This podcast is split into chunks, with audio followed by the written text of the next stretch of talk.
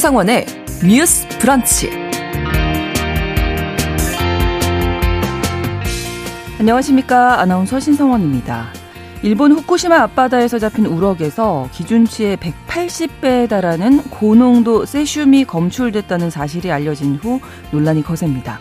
일본 정부는 원전 오염수를 이번 여름에 방류할 계획이어서 당연히 수산물에 대한 우려가 나올 수밖에 없는데요. 우리나라의 시민과 어민들만 불안한 게 아닙니다. 후쿠시마 어민 대표들도 일본 경제산업상을 직접 찾아가서 방류를 반대한다는 입장을 전달했습니다. 우리 정치권도 연일 공방이 이어지고 있는데요. 국민의힘은 세슘과 이름먹은 우럭이 우리 바다에 올 가능성은 없다 이렇게 주장을 했고 더불어민주당은 우럭은 못 와도 바닷물은 온다며 반박했습니다. 오늘 첫 번째 뉴스픽에서 이 사안 자세히 들여다보겠습니다. 대검찰청 자료에 따르면 올해 1분기에 적발된 국내 마약 사범 수가 4천 명을 넘어섰습니다. 지난해보다 증가한 수고요. 어, 무엇보다 20대가 33.9%로 가장 많았고 그 다음이 30대였습니다. 미성년자 사범도 무려 86명이 적발됐는데요. 마약 사범의 나이가 점점 어려지고 있다고 하죠. 오늘 브런치 초대석에서는 마약은 끊을 수 있다라고 말하는 분이십니다. 마약 중독 치료센터 인천 다르크의 최진묵 센터장 모시고 청소년, 청년들의 집중해서 이 이야기 나눠보도록 하겠습니다. 6월 9일 금요일 신성원의 뉴스 브런치 문을 열겠습니다.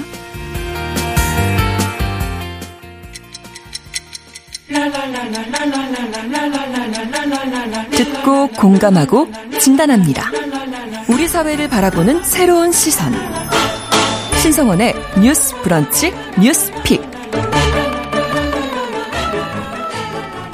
신성원의 뉴스 브런치 청취자 여러분과 함께 소통하며 만들어 갑니다. 짧은 문자 50원, 긴 문자 100원이 드는 샵 9730, 우물정 9730번으로 의견 보내주실 수 있고요. 라디오와 콩 앱으로도 많이 참여해 주시기 바랍니다.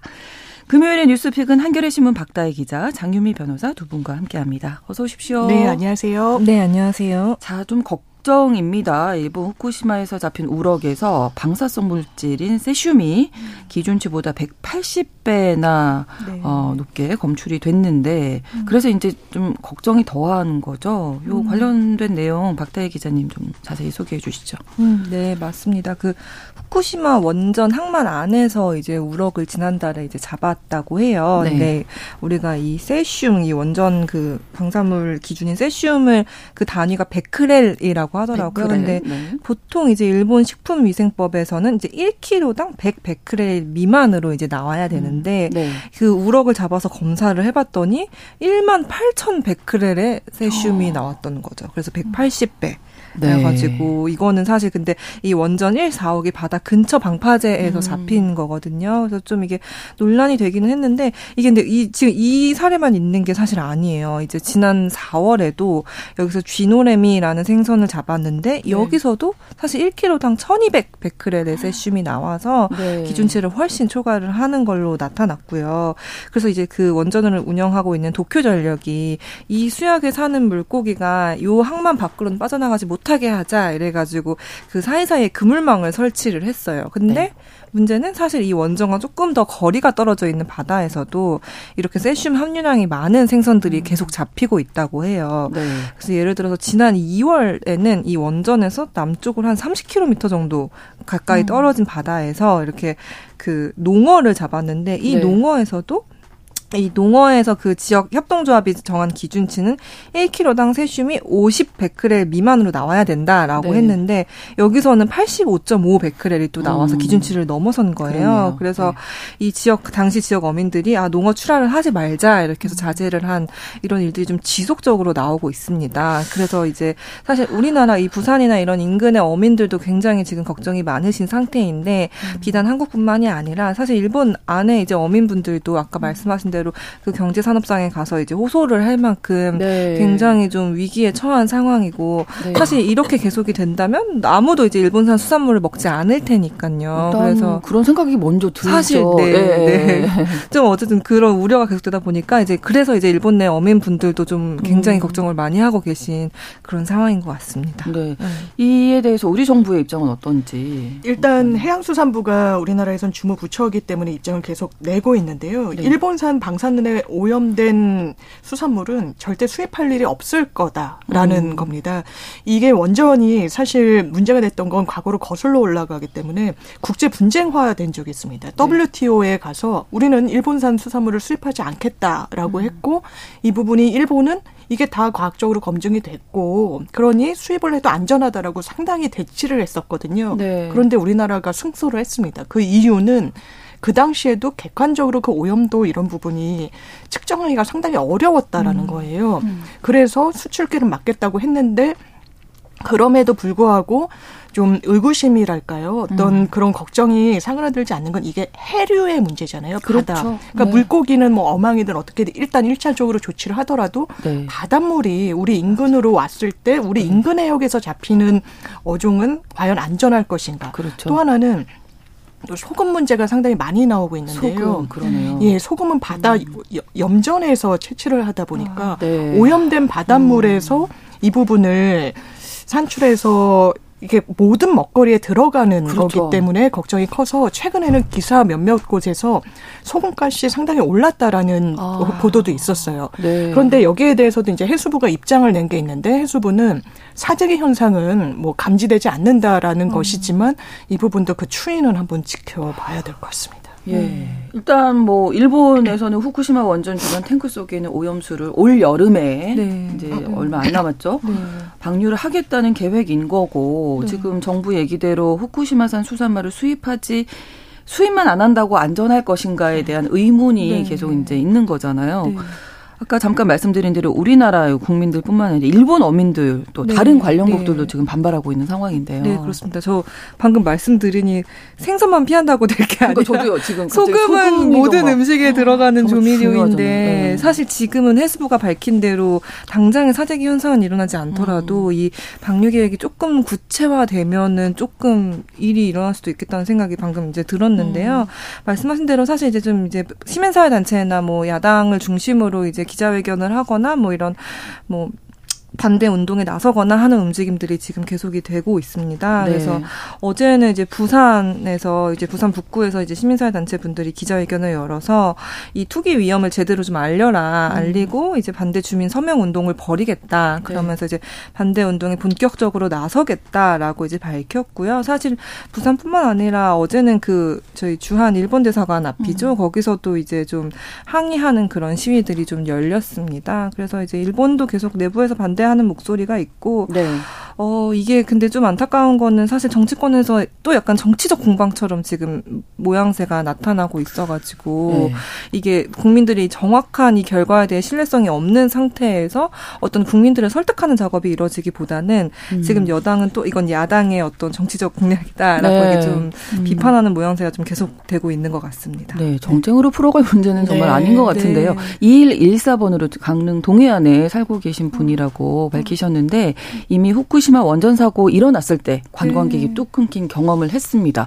우리 어민들뿐만 아니라 아. 전 국민이 다 위기인데요. 엄마들이 네. 소금 사재기 시작했다고 하는데 아. 동해안 네. 어민들 살려주세요 이렇게 아, 남겨주셨습니다. 이게 제가 무슨 자료를 찾아보니까 네. 말씀하신 대로 물고기가 가질 수 있지만 물은 흐르는 거기 때문에 그렇죠. 만약에 방류를 한다고 하면 한 2년 정도 지나면은 서해 우리나라 서해까지 영향을 어. 미친다고 하더라고요. 네, 그러면은 네. 이 영향에 대해 서 사실 지금 정치권이 좀 답을 음. 해줘야 될 것 같고 아까 네. 말씀드린 대로 사실 우리나라뿐만이 아니라 뭐 일본 내부 그리고 그렇죠. 그 일본과 우리나라 사이에 있는 그 태평양 쪽에 있는 네, 섬, 네. 뭐 피지 섬, 뭐 그렇죠. 이런 나라나 뭐 러시아 쪽이나 해서도 다 음. 내부적으로 일본에 대해 좀 우려를 그렇게 표명하고 음. 있는 상황이긴 합니다. 네, 사실 이게 우리나라만의 문제는 아니고요. 정치권의 공방 어떻게 지금 진행되고 있나요? 상당히 이게 사실 과학의 영역이잖아요. 그렇죠. 데이터로 결론을 내야 되는 건데 합의가 과학계 에서도 안 되다 보니까 뭐 정치권에서도 정쟁으로 상당히 좀 치닫고 있는 부분이 있는 것 같습니다. 네. 일단 국민의힘에서는 우리 바다 직행기 검증 테스크 포스라는 곳이 있어요. 네. 그러니까 뭐 국민 건강권의 안전을 담보하겠다라고 하지만 이런 결과들 뭐 우럭이 뭐 100, 180배가 180배? 나왔다. 네. 뭐 이런 부분과 관련해서 안전하다는 겁니다. 일단은 우리 바다에 이런 우럭이 올 일이 없다. 그리고 국민 식탁에 올라갈 일이 없다라고 이야기를 하면서 사실 사실상 국민을 선동하는 괴담에 불과하다라고 좀 이야기를 하고 있습니다. 그 근거로 삼는 건 IAEA의 중간 보고서 등이에요. 그런데 음. IAEA의 최종 보고서가 나오면 바로 일본은 방류를 하겠다는 거고 네. 이 국제 기구 성격이 분명히 있지만 일본이 어느 정도 영향력을 상당히 행사하는 음. 기구라는 또 중평이 있어서 네. 과연 신뢰할 수 있느냐 거기에 음. 대해서 근데 여러 국가들이 이제 합작으로 어, 일본의 도쿄 전력이 제대로 검증을 했네라는 보고서가 최근에 나오기도 했습니다. 음. 근데 이 부분과 관련해서도 사실 IAEA의 어떤 사후 검증에 불과하지 직 접이 음. 부분을 이 다국적 연구진들이 한 건 아니다라는 또 한계점을 지적하는 목소리도 있고요. 네. 민주당 측에서는 이걸 괴담으로 치부할 게 아니다. 정말 이렇게 안전하다면 왜 일본에서는 공업 용수나 농업 용수로도 못 쓰는 거냐. 이렇게 네. 안전해서 식수로까지 음. 쓸수 있을 정도다 마실 수 있다라고 한다면 음. 이러면서 오히려 국제 해양 재판소 등으로 가서 방류를 음. 못하게 하는 방안을 정부가 네. 좀 강구해야 된다라는 입장입니다. 어, 지금 어떤 절차가 남은 건가요? 지금 일본은 계속 올 여름에 네. 방류하겠다라는 계획이고 뭐 음. 그런 걸 어, 뒷받침할 만한 근거를 자꾸 제시를 하는 상황인데 음, 네, 네. 어떤 과정 절차가 남은 겁니까? 그 이게 말씀하신 대로 그 국제 원자력 기구죠. 이제 IAEA의 검증 결과 보고서만 나오면 바로 일본은 네 방류를 음. 하겠다고 해서 빠르면 7월에도 방류가 그렇죠. 될수 있는 그런 상황이고 아, 사실 이걸 지금 단계에서 막을 수 있는 방법이 뭐가 있냐라고 음. 하면은 방금 설명해 주셨는데 이제 국제 해양법 재판소에 네. 제소를 하는 방법이 있는데 그 제소 를 할 수 있는 건 그 해당 국가가 할 수 있다고 해요. 그러면 한국 정부가 나서서 제소를 해야 되는데 아, 네. 사실 지금까지 어떤 이 지금 정부가 그 일본에 시찰하고 오는 단계에서 혹은 이제 일본과 외교를 하는 단계에서 표명했던 어떤 입장들을 보면 음. 사실 제소 의지가 있다기보다는 일본의 결과를 믿고 그럼 우린 그거에 따르게 하겠다라는 입장이 조금 더 커가지고 그런 우려가 있고 네. 사실 전문가분들은 이제 IAEA도 그렇게 딱히 믿을 만하진 못하다라고 보시더라고요. 이게 왜냐 하면은 이게 약간 이 원전 산업에 또 힘겨루기 같은 게 있더라고요. 음. 그래서 이 원전을 가지고 있는 나라들 중에서 일본이 네. 상당히 사실 원전 강국에 속하고 음.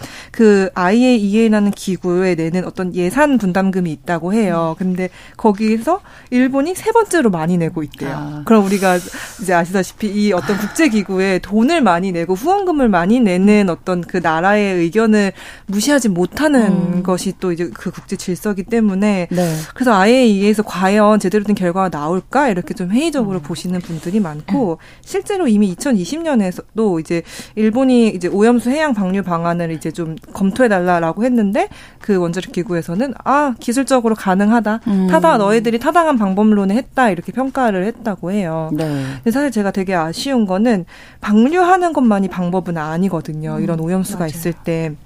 이렇게 얘기 들어보니까 이거를 어쨌든 그 일본이 자기들이 돈을 더 투자를 한다면 네. 내부에서 어떤 이 저장 탱크를 만드는 방법도 있고 네. 실제로 그렇게 하는 이런 다른 방법을 검토해 보라라는 권고가 예전에 있었대요. 음. 근데 일본은 사실 자기들이 가장 손쉽고 돈이 안 드는 방법을 음. 택하고 음. 있었던 거죠. 근데 이제 여기에 대해서 한국 정부도 좀 너무 그러니까 비단 이번 정부뿐만이 아니라 너무 그냥 느슨하게 생각을 했다 이런 좀 비판도 많이 있더라고요. 이게 네. 왜냐하면은 아, 우리가 오염수를 방류할게라고 하는 게 그 2011년 사고 이후에 계속 나왔던 얘기들이고 네, 네. 그러면은 사실 대응을 할 거면 그 당시부터 되게 체계적으로 대응을 해왔어야 하는데 사실 어떤 정부도 여기에 의지를 가지고 우리가 음. 뭔가 그러니까 적극적으로 나서서 국제기구에 뭔가 더 호소를 한다거나 방법을 찾아본다거나 하는 움직임이 사실 없었어요. 어느 정부도. 음. 그렇기 때문에 이게 이게 지금 당장 눈앞에 닥쳐 있기는 한데 아.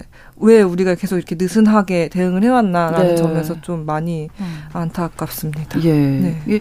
시찰단이 어 5박 6일 일정으로 후쿠시마 네. 다녀왔는데 그때 시료 채취 네, 뭐이 문제 제기 많이 있었잖아요. 근데 일본 내부에서도 예. 문제 제기가 있다면서요? 이게 왜 그러냐면요. 예. 이제 일본 도쿄 전력은 우리 안전하다. 예. 이것 봐라. 우리가 샘플을 딱 추출해서 이 오염도를 측정해 봤더니 아 이거 인체에 무해하다라고 했어요. 근데 일본 의회에서 일본의 국회의원들이 문제 제기를 하고 있는 내용입니다. 네. 무슨 문제가 있냐면요. 지금 아까 우럭도 세슘에 오염이 됐다는 음, 거잖아요. 네. 이게 알프스라는 장치가 이런 세슘을 잘 못 걸러준다라는 의혹 제기가 상당히 있었는데 네. 세슘은 상당히 무거운 이 음. 종이라고 합니다. 그래서 음. 바다 아래로 가라앉게 되는데 시료 채취를 어떻게 했느냐? 그럼 세슘도 같이 섞이게 해가지고 샘플링을 해야 맞는 거잖아요. 음, 오염도 측정을 흔들어서 물을 네. 그렇죠. 이걸 교반이라고 주스를 마실 때도 한번 흔들어서 그렇죠. 섞이게 섞여서. 네. 근데 이거 써? 말 그대로 섞어서 샘플링한 게 맞느냐라고 물은 거예요. 네. 그랬더니 도쿄전력의 대답은 아니라는 거였습니다. 아. 윗물을 음. 떠서 채취한 거예요. 세슘은 기본적으로 아. 물 아래로 가라앉습니다. 그런데 이런 교반 없이 그냥 윗물을 떠서 하면 아무래도 오염도 측정에 있어서는 낮게 나올 수밖에 없는 거죠. 그렇겠네요. 이게 네. 최근에 도쿄전력이 음. 일본 의회 의원들에게 답변한 내용이기 때문에 그럼 앞으로 어떻게 할 거냐라고 했더니 방류 직전에는 섞어서 샘플링해서 오염도 측정을 하겠다고 했는데 그땐 이미 가시화된 이후인 거잖아요. 그렇죠. 그래서 이게 대책이 될 수 있을 것인가 의문이 있고 여러 방안이 아까 있다고 말씀 주셨는데 또 이런 방안이 있다고도 합니다. 그러니까 미국에서도 한번 원전 사고가 났는데 네. 이 물을 수증기화하는 거예요. 바다로 보내는 게 아니라, 게 아니라, 하늘로 보내는 이게 이제 위험도와 관련해서는 설왕설래가 있긴 한데 이런 여러 방안에 대한 우리 공 마스크 다시 껴야 돼요. 그러니까 마스크로 될까요? 참 어려운 아, 거였습니다. 그런 마스크를. 아, 그러면 지금 당장이라도 네. 다시 이렇게 섞어서 네. 그렇죠 해야 될 것 같은데 해야, 이게 도쿄 원전의 그 전력의 답변을 들어봤더니 이게 기술적으로 뭐이 음. 아, 바닷물이다 보니까 뭐 아, 이런 한계점을 이야기를 하긴 하더라고요. 네. 그래도 그렇게 하는 게 필요했을 것 네, 같은데 네. 어쨌든 그러면 네. 지금 상황에서는 국제 원자력 기구에서 오염수 문제 없다 보고서만 나오면 이제 네. 방류가 되는 건데 그런 상황에서 지금 한 달도 채 남지 않은 상황에서 네. 저희가 할 수 있는 방법은 그러니까요. 없는 건가요? 네, 이게 그그 그 뭐냐 그 도쿄 원전 도쿄 전력에서 네. 그 저희가 지난번에 한번 말씀드린 알프스라고 알프스 네. 네, 다 이게 뭐 full name은 뭐지 다핵종 제거 설비인데 그 네. 그 오염수를 그 ALPS라는 시스템으로 거른다 걸러서 네. 우리가 처리수다. 이게 네네. 처리수는 그 방사성 방사성이 되게 낮아서 안전하다라고 이제 주장을 하고 있는데 음. 그 방사성의 그 주요 종류 중에 하나가 아까 그 세슘도 있었고 트리튬이라는 무슨 삼중 수소라는 네네. 것도 있대요. 그건 안 걸러진다고. 네, 아예 안 걸러져 가지고 네, 아무리 네. 희석을 해도 해도 안 되는 그게 의미가 없대요. 네. 그래서 이게 아. 아무리 약한 그리고 심지어 이 삼중 수소는 유전자에 되게 잘 붙는다고 하더라고요. 성질 자체가. 아. 그러다 보니까 아무리 약 약하다고 해도 아무리 네. 우리가 희석을 많이 해도 이게 몸에 직접적으로 영향을 줄 수밖에 없으니까 지금 음. 좀 굉장히 걱정이 많이 되는 상황입니다. 예. 음, 어떻게 살아야 되나? 어떻게 해야 되나? 아, 답답하네요. 네. 어제 여야가 청문회 합의를 했는데 네. 합의 내용 또 예. 누구를 불러서 무엇을 검증할 수 있는지 이거 좀 정리해 주실까요? 이게 사실 시찰단이 갔을 때도 큰 유의미한 성과를 못 냈다라는 음. 평가가 많았어요. 일본 현지에 가도 심지어 실효 채취 안 됐죠. 그리고 그렇죠. 이게 구동되는 원리를 그냥 도쿄 전력이 보유하고 있는 자료를 토대로 그냥 보고 온 것이거든요. 그래서 음. 시찰이잖아요. 말 그대로 보고 왔는데. 근데 우리 대한민국의 국회가 어느 정도 더 깊숙이 이 문제를 들여다볼 수 있을 것인지 의문이 제기됩니다. 음. 물론 청문회에 합의했다라고는 하는데요. 네. 이 청문회에 합의한 내용도 이렇습니다. IAEA 보고서가 이제 최종 보고서가 나올 예정이에요. 네. 그러면 우리가 이거를 국내 전문가들과 해외 전문가들 모셔놓고 한번 정확하게 검증해보자라는 건데 이게 또 문제가 있는 게 IAEA 최종 보고서가 나온다고 마무리가 아니라는 겁니다. 이 부분을 또 교차적으로 2차, 3차 검증을 해야 되고 해서 마지막 단계가 언제 제출될지 모르는 상황에서 우리가 그냥 아 이게 나오면 한번 보자 순으로 하는 게 여야의 책임 있는 음. 자세인지에 대한 반론이 나오는 것 같습니다. 네. 음. 그러면 다른 뭐 나라들도 걱정하고 있잖아요. 같이 네, 좀 연대해서 뭐 할 수 있는 방법은 없을까요? 그러면 사실 좋을 텐데 네. 이게 근데 제가 이번에 찾아보면서 좀 놀란 게 이렇게 그러니까 일본이 지금 오염수를 투기한다고 해서 우리가 굉장히 우려를 하고 있지만 네. 사실 그동안 이렇게 원전이는 사실 한국도 원전이 있잖아요. 네, 네. 근데 원전이 있는 굉장히 많은 나라에서 한국과 중국을 포함해서 이 액체 폐기물들이 계속 나오거든요. 근데 그 음. 액체 폐기물을 이미 다 해양에 방출을 하고 있었다고 해요. 아. 그러니까 알게 모르게 우리가 다 그냥 바다에 음. 보이지 않게 내보내고 있었기 때문에 일본 입장에서는 너희들도 지금까지 다 음. 해양에 방출해 왔으면서 갑자기 왜 우리한테만 이렇게 하냐라고 하다 보니까 국제사회에서도 이게 지금 설득력이 떨어지는 주장이 돼버리는 음. 거예요. 그래서 사실 어떤 전문가 분들은 우리가 이런 얘기를 나누려면 사실 탈원전 논의랑 같이 좀 진행이 음. 돼야 우리가 이런 해양 폐기물과 이런 오염수 등에 대해서 어떤 설득력을 좀 더 가지고 사실 미래를 생각하면 우리가 네, 네. 이 탈 원전을 전제로 해서 이제 나아갈 수 있는 그 산업의 그림을 같이 그려줘야 되는데 네. 사실 지금 정부도 사실 탈원전 기조는 전혀 아니고요. 원전을 계속 음. 운영하는 방안에 좀 힘을 주고 있다 보니 한국에서도 지금 원전 폐기물이 계속 나오는 상황에서 더 힘을 줘서 말하기가 어려운 그런 좀 음. 모순적인 구조에 좀 처해 있는 것 같습니다. 네. 네. 어쨌든 지금 음. 어 많이들 걱정하고 계시고 아까 뭐 소금 사재기까지 네. 얘기가 나오고 있는데 자꾸 괜찮다고 할 것만이 음. 아니라 네. 뭔가 좀 안심을 시키는 네. 어떤 대책이 맞아요. 좀. 나왔으면 좋겠어요. 예, 선제적인 대책이 좀 필요해 보여요. 왜냐하면 뭐 쇠고기 광우병 때 얘기를 음. 많이 하는데 네. 그때도 열, 원령 제한 없이 대한민국에서 수입하겠다고 하면서 국민 불안감이 커졌던 부분이 음. 있었거든요. 그러면서 나중에 좀 바로잡혀 갔던 음. 부분이 있는데 음. 이게 국민 먹거리 그리고 네. 아이들 입에 들어가는 거예요. 당장. 그러니까요. 그렇기 때문에 상당히 걱정이 많고 국민들의 어떤 불안감이 큰데 아 그냥 우리 수입하지 않아라는 것만으로 부족해 음. 보입니다. 그래서 국제 해양 재판소에 한번 가처분 같은 것도 다른 국가랑 연대해서 해볼 네, 네. 수 있었다고 저는 생각이 들어요. 지금은 음. 이미 약간 시간이 많이 지체된 게 아닌가 좀 아쉬운 부분이 있지만 지금이라도 네. 늦었다고 판단되더라도 국민의 음. 불안감을 해소하는 방향으로 음. 일본의 입장을 대변하는 게 아니라 국민들이 궁금해하는 것을 딱 답변하는 형태로 움직여야 국민들의 불안감이 좀 해소되는데 도움이 되지 않을까 생각해 네. 봅니다. 현재 상황을 더 네. 얘기를 해주는 게더 네. 불안감을 좀 아, 낮출 수 있지 않을까 이런 네. 생각이 드는데요. 네, 더 하시면. 그 제가 며칠 전에 이제 서울시에 혹시 이런 식품 안전 검사 네, 어떻게 하는지 한번 물어봤거든요. 그래서 이 수산물이랑 뭐 가공식품에 대해서 방사능 검사를 하고 있다고는 해요. 그래서 매년 한 1,500건 정도 했었는데 이제 뭐 올해는 200건 정도 늘려서 1,700건 검사를 하겠다. 근데 뭐 아직까지는 뭐 적어도 지금 검사를 시작한 뒤에는 뭐 요오드나 뭐 이런 세슘이나 이런 게 뭐 뭐 기준치 이상으로 검출된 적은 없다라고는 하는데 네. 이게 그 서울시에 한정한 얘기긴 하지만 서울시에서는 이게 시민들이 불안하면은 이걸 청구도 할 수도 있다. 이거 좀 방사능 검사 좀 해달라라고 음. 아. 청구할 수 있다고는 네. 해요. 근데 뭐 그게 서울시의 뭐 식품안전정보라는 홈페이지가 따로 있거든요. 그래서 네. 거기에 방사능 검사 결과를 사실 다 공개는 하고 있어서 음. 뭐 불안하시면 그런 걸 찾아보거나 검사를 뭐 이렇게 하거나 하는 뭐 이런 음. 뭐 제도도 있기는 한데 이것도 네. 저는 좀 사후적이고 사실 우리가 그렇죠. 일상에서 먹으면서 뭐 일일이 이걸 어떻게 할까 싶기는 합니다. 근데 예. 뭐 일단 뭐 이런 시민 방사능 청구제 이런 게 운영은 음. 되고 있더라고요. 네, 네. 네. 팁까지 알려주셨습니다. 네. 첫 번째 뉴스픽 여기에서 마무리 짓고요. 두 번째 뉴스픽으로 이어갈 텐데 두 번째 얘기는 노동건강연대에서 지난 5월에 일을 하다가 사망한 노동자들이 지난달에만 무려 83명의 노동자분들이 안타깝게 음. 목숨을 잃었다. 예, 이런 얘기 너무 안타까운 또 소식인데요. 어, 매달 노동 건강 연대에서 조사를 하나 봐요. 어, 네. 네. 원래 매달 조사해서 그 트위터에 또 계정이 아, 있거든요. 아, 네, 그래서 네, 이렇게 돌아가신 분들을 이렇게 트위터에 짧게 올려주고 그러더라고요. 음, 네. 요 내용 주로 어떤 이유였는지. 네. 네.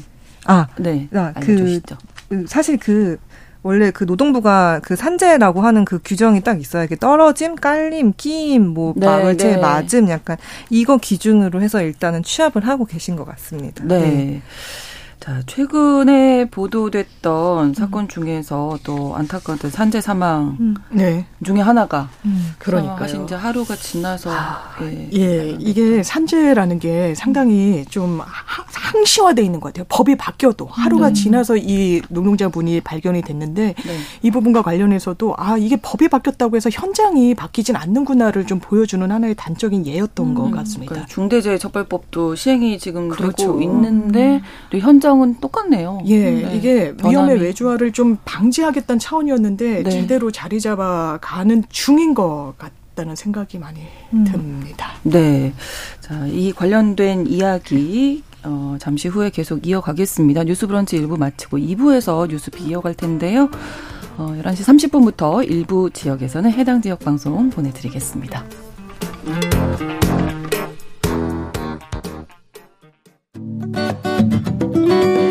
여러분은 지금 KBS 1라디오 신성원의 뉴스 브런치를 함께하고 계십니다. 네, 5월에 83분의 노동자가 퇴근하지 못했습니다. 이런 제목으로 제가 이 이야기 나누고 있는데 노동건강연대에서 조사를 네. 한 거잖아요. 네, 이걸 조금 자세하게 설명을 네. 드리면 사실 그 노동건강연대라는 시민단체에서 언론에 보도된 뭐 이제 산재 사망 건수 위주로 좀 취합을 하고 있고 그 5월에 이제 83명이 또 이제 산재 사망 산재로 사망을 하셨는데 네. 이렇게 한 달 동안 집계했을 때 이 여든 명이 넘은 게 지난해 9월 이후 처음이라고 음. 해요. 근데 네. 이게 사실 잘 아시겠지만 이번 정부에서 그 노동자를 약간 좀 적 처럼 만들어서 계속 그 제재를 강화하는 어떤 움직임이 계속 있거든요. 이게 혹시 영상을 보셨을 수도 있을 텐데 지난달 31일에 이제 고공농성을 하는 어떤 노조원한테 이제 경찰이 가서 경찰봉으로 머리를 내려치는 이런 영상이 좀 공개가 된 적도 있었고 네. 이제 앞으로 그 윤희근 경찰청장이 앞으로 이렇게 집회를 하면 캡사이신을 다시 분사하겠다라고 좀 밝혀가지고 그렇게 해산하고 말까 이런 과정들도 좀 있었는데 아무튼 이런 분위기 속에서도 노동자들은 끊임없이 사실 일하는 현장에서 사망을 하고 있다는 거. 그래서 한국 같은 경우에는 사실 산재 사망자 수가 크게 줄어들고 있지는 않거든요. 네. 오히려 그 산재 적용 대상 근로자 수를 보면 2013년에 15,000명이었는데 음.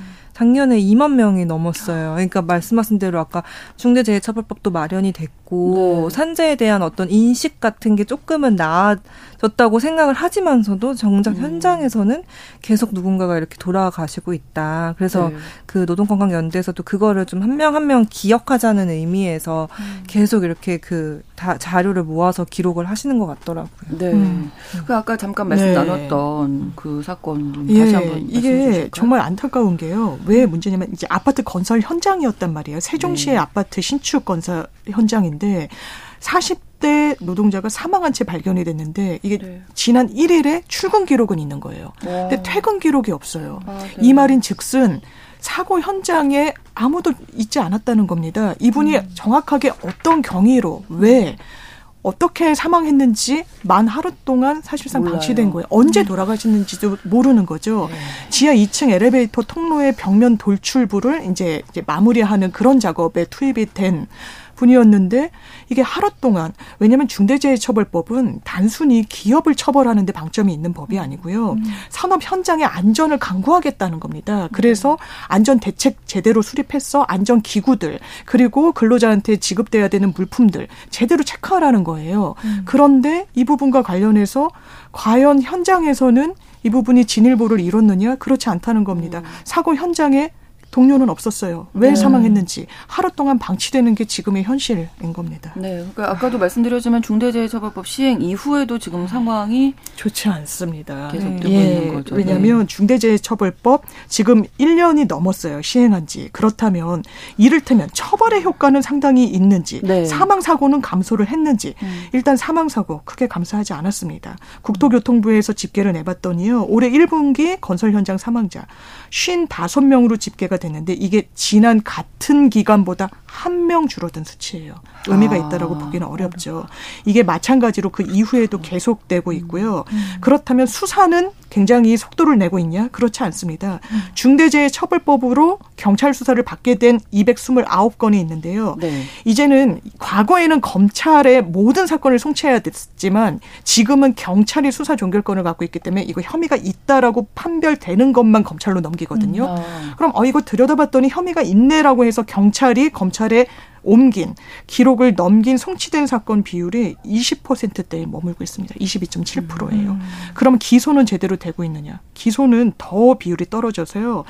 올해 1분기 검찰이 재판에 넘긴 건은 14건 불과하고 판결이 나온 것 대단히 더딥니다. 두 건에 불과한 아, 상황입니다. 그렇군요.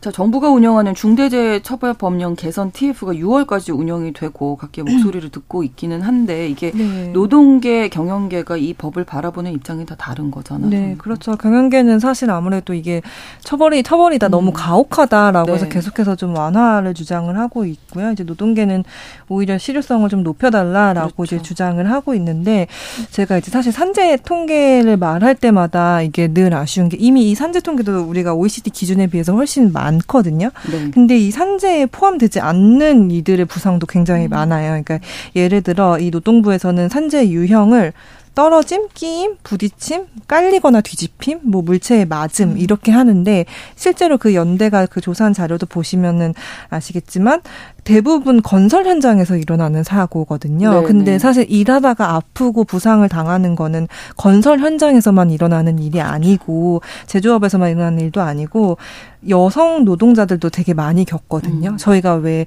어, 올해 초에 개봉했었던 다음 소희라는 네. 영화를 기억하실 수도 있을 것 같은데 그런 콜센터에서 일하면서 어떤 이런 정신적인 외상을 입는 경우라던가 아니면 우리가 잘 아는 요양보호사 같은 돌봄 노동자분들이 음. 사실 그 힘이 없는 어르신들을 케어하는 것도 혼자 하면 되게 힘든데 그러니까 육아만 해도 사실 손목 다 나가시잖아요. 네, 허리 힘들죠. 아프시고. 네. 근데 그 어르신들을 돌보는 것도 음. 결국에는 이 손목 뭐 허리 부상 이런 걸 다 달고 사시기 때문에 이것도 사실 산재인데 네. 이게 국가의 산재 통계는 포함이 되지가 않아요. 음. 그래서 이게 늘 산재 통계도 노동건강연대를 포함해서 많은 이 단체들이 산재 통계를 집계하는 기준도 좀 바뀌어야 된다라고 음. 많이 얘기를 해요. 왜냐 이게 건설 현장 위주 네 건설 현장 남성 노동자 네. 위주 주다 보니까 음. 전체 아픈 어떤 이 여성 노동자들이 아프고 다치는 경우는 전혀 음. 포함이 되지 않고 그렇게 통계가 집계가 되지 않으면 사실 그거에 맞는 대책이 나오기도 어려운 음. 상황이어가지고 네. 저는 이제 뭐 여성, 여성 노동자들이 많이 일터에 진출해서 일을 하고 있는 만큼 이런 사실 중대 재해라는 거를 이제 규정하거나 논의할 때도 우리가 네. 이 노동의 형태를 좀 다양하게 짚어봐야 된다. 좀 음. 그런 생각이 들기는 합니다. 네. 그럼 TF 정부 TF가 이제 6월로 마무리가 되는데 어떤 내용을 담아서 발표를 아무래도 될까요? 이게 법정형이 너무 높다라는 경향계의 의견을 좀 수렴할 가능성이 음. 좀 열려 있어 보입니다. 일단 1년 이상의 유기징역형은 가보형은 아니에요. 음. 그리고 사업주나 경영 책임자를 처벌하도록 하는데 경영 책임자란 말이 모호하다는 또 비판이 있는 것도 사실입니다. 네. 그런데 이 중대재해처벌법에 이 조항을 왜 도입이 됐냐면 위험의 외주화라고 해서요. 건설 네. 현장으로 보면 원청의 하청의 재하청 재재하청이고 음. 실제로 지시를 하고 감독 감독을 하는 건 원청임에도 불구하고 그렇죠. 산재 사고가 났을 때 법적인 책임에선 빠져나가는 겁니다. 왜 제재제 하청 근로자를 고용한 건 그 하청 업체니까요. 음. 그러면 이게 맞느냐? 실질적으로 책임질 수 있는 규모의 기업에게 그 책임을 전가하는 게 맞지 않느냐라는 데서 출발했기 때문에 네. 이걸 다시 과거로 돌리는 건 현재 또 다른 국가의 입법 체계와도 좀 맞지 않는 부분이 있는 것 음, 같습니다. 음, 네. 뭐법 하나로 모든 사고를 예방할 맞습니다. 수는 없겠지만 그래도 네. 최소한의 어떤 방패 역할 정도는 해줄 수 있지 않을까 싶은데 네. 현장에서 좀 변화도 있어야 될 것 같고 법도 좀 정비가 맞습니다. 더 돼야 될 것 같고 어떤 네. 뭐 말씀 나눌 그 사실 아까도 그 돌아가신 노동자분이 주변에 동료가 없으셨다고 음. 했잖아요. 저희가 사고가 날 때마다 어, 여기는 왜 2인 1조 근무가 원칙 이 인데 음, 그렇게 맞아요. 되지 않았냐라는 지적이 언론 보도에서 나오는 걸 굉장히 많이 보셨을 거예요. 예전에 SPC에서도 그렇죠. 같이 하는 네네. 게 원칙이었는데 혼자 모든 걸 다 하다 보니까 이제 기계에 음. 이제 빨려 들어간 거고 그래서 이런 그러니까 인력을 저희가 아껴 쓰려고 하는 그런 것들이 좀 현장에서 많이 사라져야 될 것 같고 네. 이제 한국의 이 산재 사망 그 근로자 1만 명당 산재 사망한 사고자 수 그 비율이 0.43명이에요. 네. 2021년 기준으로. 근데 네. 그게 한국 기준으로는 역대 최저치거든요. 아. 근데 사실 OECD 평균은 0.29명이에요. 훨씬 낮죠. 그렇군요. 그리고 사실 일본과 독일 같은 경우에는 한국이랑 산업 구조가 비슷한데도 불구하고 다 0.13명, 0.15명 그렇게 되고 있어요. 그래서 네. 말씀하신 대로 사실 현장에서도 왜 우리 가 지속적으로 제기하는 문제들이 지켜지지 않는가라는 네. 거를 돌이켜볼 필요가 있었는데 결국에는 사실 근데 사람의 목숨보다 돈을 더 우선시하는 음. 이 풍조가 있지 않나. 그게 그게 개선되지 않으면 힘들지 않을까. 좀 음. 그런 생각이 좀 듭니다. 네. 네. 법적인 부분에서는 어떤 점이 좀 중대재해처벌법에 일단 1년, 2년 차에 접어들고 있는데 이제 네. 확대될 겁니다. 네. 그런데 네. 항상 우려하는 건 이제 비용의 문제예요. 소규모 기업에 대해서까지 책임을 물리는 게또 음. 이게 벌금도 상당히 좀 높이 책정이 돼 있거든요. 네. 그렇다면 이 기업 간의 어떤 상황을 분별할 필요는 있겠지만 음. 이거 자체를 형사처벌 조항을 없앤다든지 음. 하는 방향의 논의는 최소한 맞는 음. 것 같진 않다라는 생각입니다. 네. 음. 금요일의 뉴스픽 한겨레 신문 박다혜 기자 장유민 변호사 두 분과 함께 이야기 나눴습니다. 오늘 고맙습니다. 감사합니다. 감사합니다.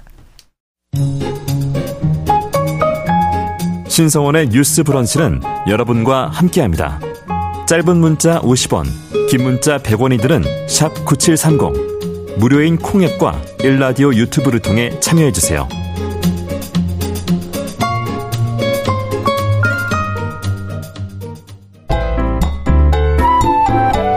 오늘의 인물을 만나봅니다. 뉴스 브런치 초대석. 대검찰청 자료에 따르면 올해 1분기에 적발된 국내 마약 사범 수가 4천 명을 넘었다고 합니다. 그중에서 20대가 33.9%로 가장 많았고요. 그 다음이 30대였는데요. 미성년자 사범도 무려, 무려 86명이 적발됐습니다. 오늘 브런치 초대석에서는 마약 중독 치료센터 인천 다르크의 최진묵 센터장 모시고 자세한 말씀 나눠보겠습니다. 어서 오십시오. 반갑습니다. 안녕하세요. 자, 현장에서 정말 좀 느껴지세요? 나이가 많이 어려지고 있다. 미성년자들이 이렇게. 제가 하면. 현장에서 저 요거 끝나고도 금방 이제 그 기소유예 네. 교육을 가는데 아. 이제 보면 불과 4, 5년 전만 해도 네. 교육, 교육장에 나오는 사람들의 대부분이 4, 50대였었어요. 어. 근데 지금은 한 80% 이상이 20, 30대라고 보시면 돼요. 점점 어려지고 있군요. 너무너무 어려지고 네, 있죠. 네. 그러니까 그 중에 또 여성의 비율은 굉장히 높아지고 있고. 어. 여성의 비율이 한 10% 조금 넘었을 것 같거든요. 5, 6년 전만 해도 4, 네. 5년 전. 지금은 한 30% 이상 되는 것 같아요. 현장에서 네. 보면.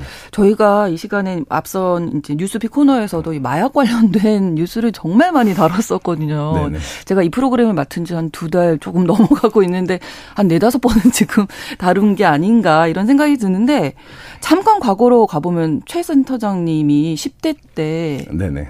마약을 그쵸, 처음 저도 이제. 네, 접하셨었네요. 네, 그러니까 저도 네. 그러니까 10대 때 마약을 하려고 했던 건 아니고요. 아, 예. 어, 그리고 이제 어떤 막 그 마약을 찾아서 했던 것도 아니고. 예, 그때는 뭐 그냥 그런 것도 없었죠. 뭐. 네. 호기심은 있었는데. 예. 이제 궁금하긴 하셨군요. 권유. 권유로. 예, 네, 근데 중독될지도 몰랐고 제 삶이 이렇게 망가질지는 더 몰랐죠. 아. 왜냐하면 어. 제가 마약을 처음 했을 때 네. 우리가 기존에 알고 있는 상식처럼 네. 지식들처럼 음. 마약을 딱 한 번 하면 내 삶이 완전히 망가지거나 아니면 네. 저 노숙자가 되거나 네, 네, 네. 삶이 다 망가지는 게 아니고 음. 그냥 그렇게 하고 음. 몇 시간 지나면 괜찮아지고 또내 일상을 했으니 저는 중독이 아니구나 중독이 음. 안될 수도 있겠구나라는 아, 또 나는 이제 괜찮겠구나. 아. 어. 그래서 이제 감옥도 가셨어요. 그렇게 해서 저는 많이 갔다 왔죠.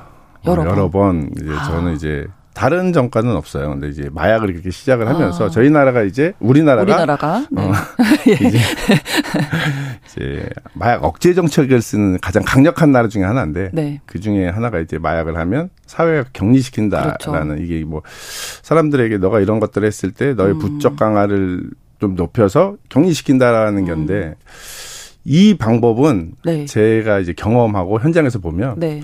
첫 번째, 두 번째 정도 걸렸을 때까지만 통용이 되는 것 같아요. 그, 아. 그, 그 이후서부터는 네. 더안 좋은. 아. 왜냐하면 그 왜요? 이후서부터는 그냥, 아, 내 아, 삶이 그냥. 이렇게 되는구나. 아. 근데 이제 진짜 그때부터가 우리의 도움이 필요한, 음. 어, 그런, 그러니까 왜냐하면 마약 사용자의 한 65%는 네. 이 법에 걸리는 것만으로도 약물을 안 하거든요. 음. 그리고 35%가 다시 계속 약물을 하는 진짜 중독자인 거죠. 아, 근데 뭐 상관이 없는 거예요. 지금 뭐 감옥에 가고 뭐 이런 게. 네, 그런 거는 아예 관련이 없고 그냥 음. 이게 내 삶이구나. 여기서 네, 벗어날 네, 수 네. 없겠구나라는 아. 인식을 해요. 그러니까 그리고 그, 감옥에 가게 되면 네. 또 다양한 마약을 접하게 된다면서요, 오히려. 거기 가면 저도 이제 20대 때 초반에 처음 갔는데 저는 그때 이 대마초 때문에 갔거든요. 아, 네, 네. 근데 이제 가니까 이제 막 필로폰 하는 형들이 엄청 많았던 거죠. 센... 거기서도 그죠. 네. 거기서도 이제 뭐 그냥 단순 투약을 하는 사람도 있겠지만 막 판매를 하는 사람도 있고. 원래 그러면 안 되는 거예요? 안 되죠. 근데 이제 근데... 그때 당시만 해도 다 같이 이렇게 몰아놨었어요. 그러니까 아... 그 안에서 오랫동안 같이 생활을 하다 보면 네. 또 연락처를 주고받고 나와서 아... 연락하게 되고 이런 예. 이렇게 되는 거죠. 그러니까 그 누구도 중독되려고 마약하는 사람은 없는 그, 것 같아요. 처음 시작은. 네. 네. 근데 다 호기심, 어 아니면 권유. 예. 근데 이 마약이라는 게 우리나라에서는 굉장히 딱 그 창구가 하나예요. 마약을 살 수 있는 창구도 하나. 아 그래요? 그렇죠. SNS 아, 하나로 SNS, 딱 최근에, 정해져 있죠. 네네. 네. 그리고 또 하나는 이런 거죠. 이제 호기심과 아니면 누구의 권유가 만났을 때가 가장 음. 그 마약을 사용하는 경우가 강장 높은 확률에 들어가는데 네. 나한테 마약을 권했을 때는 아주 측근 아니면 아예 모르는 사람이거든요. 아, 예, 예. 내가 마약해도 괜찮아. 그리고 네. 본인이 사용했을 때 음. 이게 그렇게 크게 나쁘다라고 느끼지 못할 때 주변 사람들한테 알려주는. 음. 근데 이게 정말 우리나라 같은 경우는 마약을 막 여기저기서 그냥 길에서 파는 건 아니잖아요. 그럼요. 그래서 사기도 어렵고 네, 네. SNS 산다고 하지만 구매하는 그 과정이 네. 아무리 짧다고 해도 어 여러 가지를 거쳐야 되는 그런 거기 때문에 음. 이, 이, 이, 이거에 집중해야 될 것 같아요. 음. 왜냐하면 청소년들, 어린 경로. 친구들에게 네. 아주 어릴 때부터 이 위험하다. 마약을 나를 알려주는 사람은 가장 가까운 사람. 아, 네. 그, 그랬을 때 거절하는 방법. 아, 네, 네. 이런 네. 것들이 정말 아주 어린 나이서부터 교육이 된다 그러면 저희 나라는 네. 마약과의 전쟁에서 잡아들이는 것보다 네. 예방 교육을 하는 게 예방 교육이 더 필요하다. 이, 이길 수 있는 더 확률이 크다. 네. 앞으로. 네. 왜냐하면 현재 우리나라의 교도소가 50한 6개 정도 있어요. 네. 근데 이제 수감할 수 있는 인원, 마약 사범을 수감할 수 있는 인원은 한 4천 명. 네. 근데 지금 2만 명 가까이? 올해는 2만 명 넘을 것 같아요. 그러니까요. 어, 그러면은 음.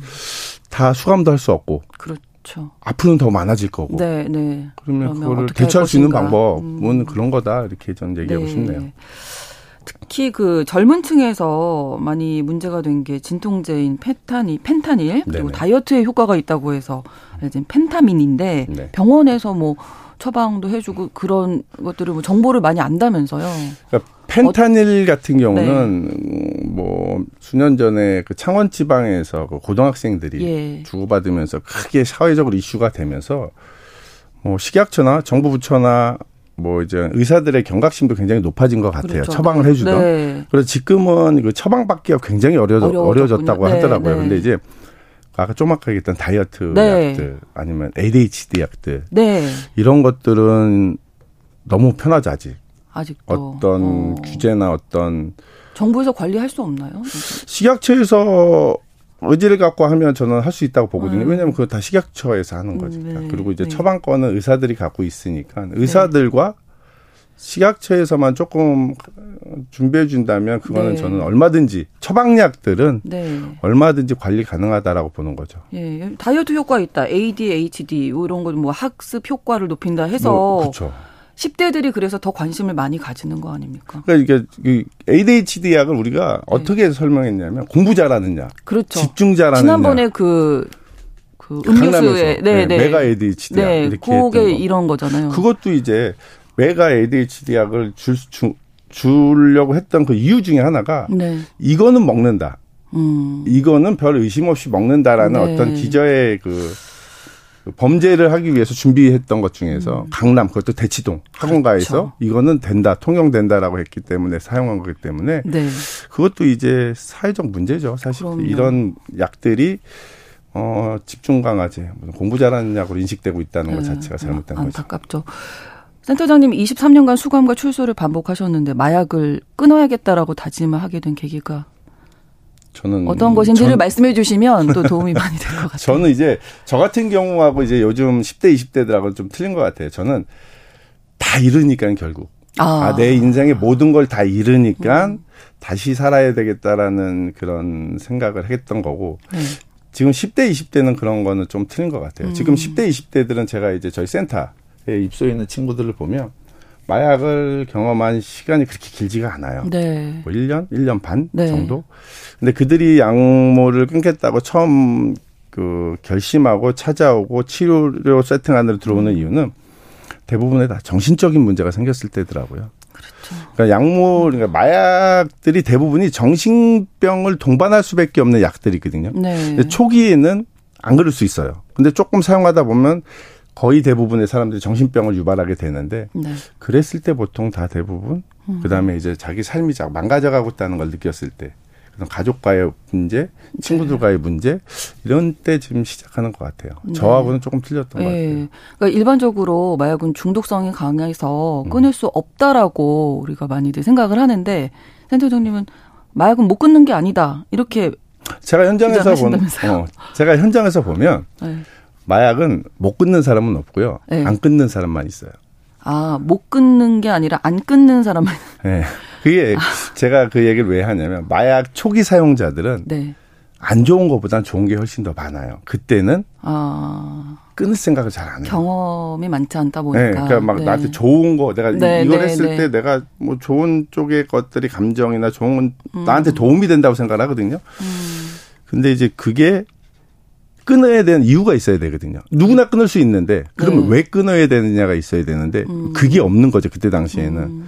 그러니까 끊을 이유가 없고 그러니까 안 끊게 되는 거죠. 근데 음. 현장에서 보면 못 끊는 사람 없습니다. 안 끊는 아, 그래요? 네, 안 끊는 사람. 많은 사례들을 그러니까 보셨나요?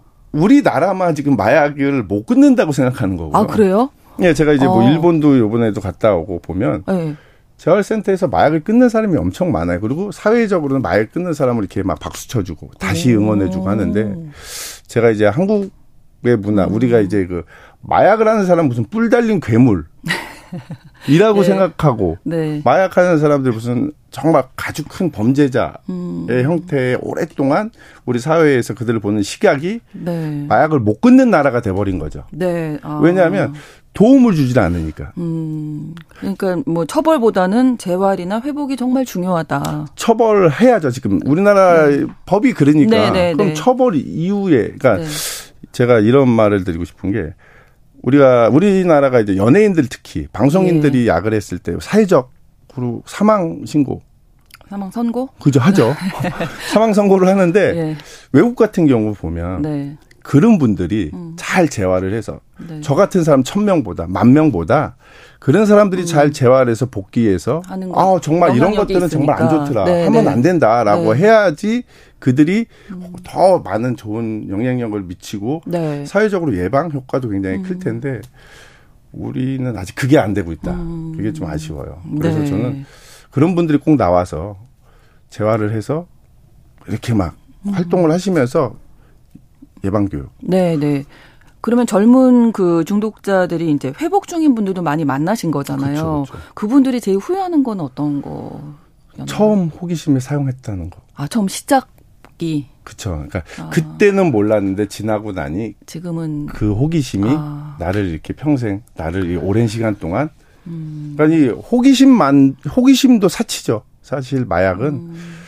호기심도 사치고 단 한 번의 경험이 네. 내 삶을 그러니까 제가 23년 정도 그리고 아, 재활을 하는 10년 동안 그러니까 네. 거의 30년 넘게 네, 평생을 네. 이 마약과의 전쟁, 마약과의 싸움에서 계속 해 나왔던 건데 네. 이렇게 된다는 거죠. 다른 거를 음. 아무것도 못 하고 네. 오로지 음. 그렇게 살아야 된다는 거. 어, 너무 음. 지옥이죠. 그러네요. 음. 예. 처벌을 받고 예를 들면 다시 세상에 나왔을 때 또 관리를 해주거나 뭐 회복 관련해서 뭐 센터나 이런 것들이 잘 마련이 돼 있습니까? 그렇죠. 아예 없습니까? 그러니까 거의 부족하죠. 아니 지금 보면 네.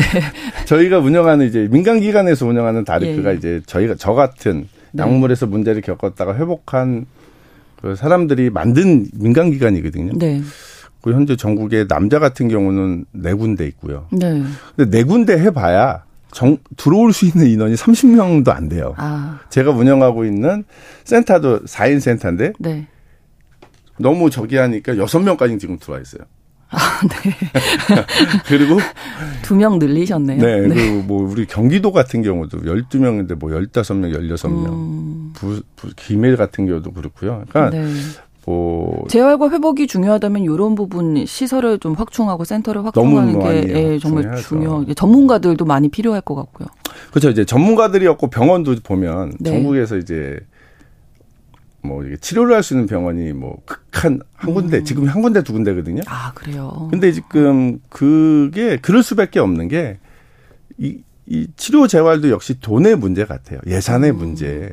그러니까 전문가를 못 키운 이유 역시 그러니까 음. 의사가 마약 중독자, 마약 사용자들을 뭐 진료 안 하는 이유는 다 하나거든요.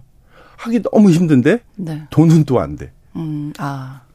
예. 재활 저희 센터도 보면은 저희는 다 민간 기관이기 때문에 저희 같은 경우는 무보수로 일을 하는 거거든요. 네. 그리고 모자른 비용은 사실 제가 활동하면서 번 돈으로 낼 음. 정도로. 아. 그러니까 재활센터 정말 많이 있어야 되고 하는데 그게 역시. 근데 뭐현 네. 정부에서 마약과의 전쟁을 하면서 그래도 치료 재활에 대해서 조금 언급을 음. 하고 있어요. 처음으로. 네, 네. 예, 그 전에는 아예 음. 그런 얘기가 없었거든요. 근데 하고 있는데 현장에서는 바뀌는 게 하나도 없고. 음. 또한 가지가 우리나라 여성 중독자 아까 여성 비율이 늘어나고 있다 말씀해 주셨어요. 처음에 여성 중독자를 위한 센터가 아예 없어요. 아예 없었는데 내일 개소시켜요. 아 내일요? 네. 예. 네, 우리 경기도 다르크에서 네. 센터장님께서 어, 여사 4인 시설. 예. 이제 처음 이제 우리나라 처음 생기는 거예요. 거기 들어 근데 아. 생기기도 전에 들어올 사람들은 확정. 아. 그리고 계속 문의. 저한테 문의 그쪽으로 문의. 아 그렇군요. 어, 뭐 병원이나 뭐 이런 데서도 네. 보낼 수 있냐 이렇게 문의하는데. 네. 뭐 남정 남성 시설도 그렇게 시작을 했거든요. 네, 네명 네. 시설서부터. 음. 근데 조금씩 그리고 뭐 현 정부나 이런 데서 의지를 갖고 조금 치료 재활에 대해서 언급을 하고 있으니까 네. 조금 더 많이 생기지 않을까? 네. 몇 년 안에는 조금 더 많이 생기지 않을까라는 음. 생각은 하고 있습니다. 네. 끝으로 청소년기 특히 20대 때 중독이 왜 위험한지 짧게 말씀 음, 부탁드리면. 20대 때 그러니까 약물이 사용했을 때 겉으로 티가 잘 안 나요. 그렇죠. 진짜 문제는 이제 뇌가 망가진다는 음. 거거든요. 근데 뇌 중에서도 전두엽이 가장 많이 망가지는데 전두엽 같은 경우는 성인 24세까지 계속, 계속 발달을 네. 하는 거잖아요. 네. 우리 청소년기에 그런 것들을 했을 때는 그렇죠. 성인의 거의 몇 배? 그리고 그 후유증 어떻게 될지 잘 음. 가름도 할 수 없을 정도니까 그렇습니다. 청소년기에는 정말 힘듭니다. 그렇습니다. 브런치 초대석에서 좀 듣고 싶은 얘기 더 많았는데 다음 기회에 또 뵙도록 하겠습니다. 마약 중독 치료센터 인천다르크의 최진묵 센터장과 말씀 나눴습니다. 고맙습니다. 감사합니다. 뉴스 브런치 금요일 순서 마치겠습니다. 돌아오는 월요일 오전 11시 5분에 다시 뵙겠습니다. 고맙습니다.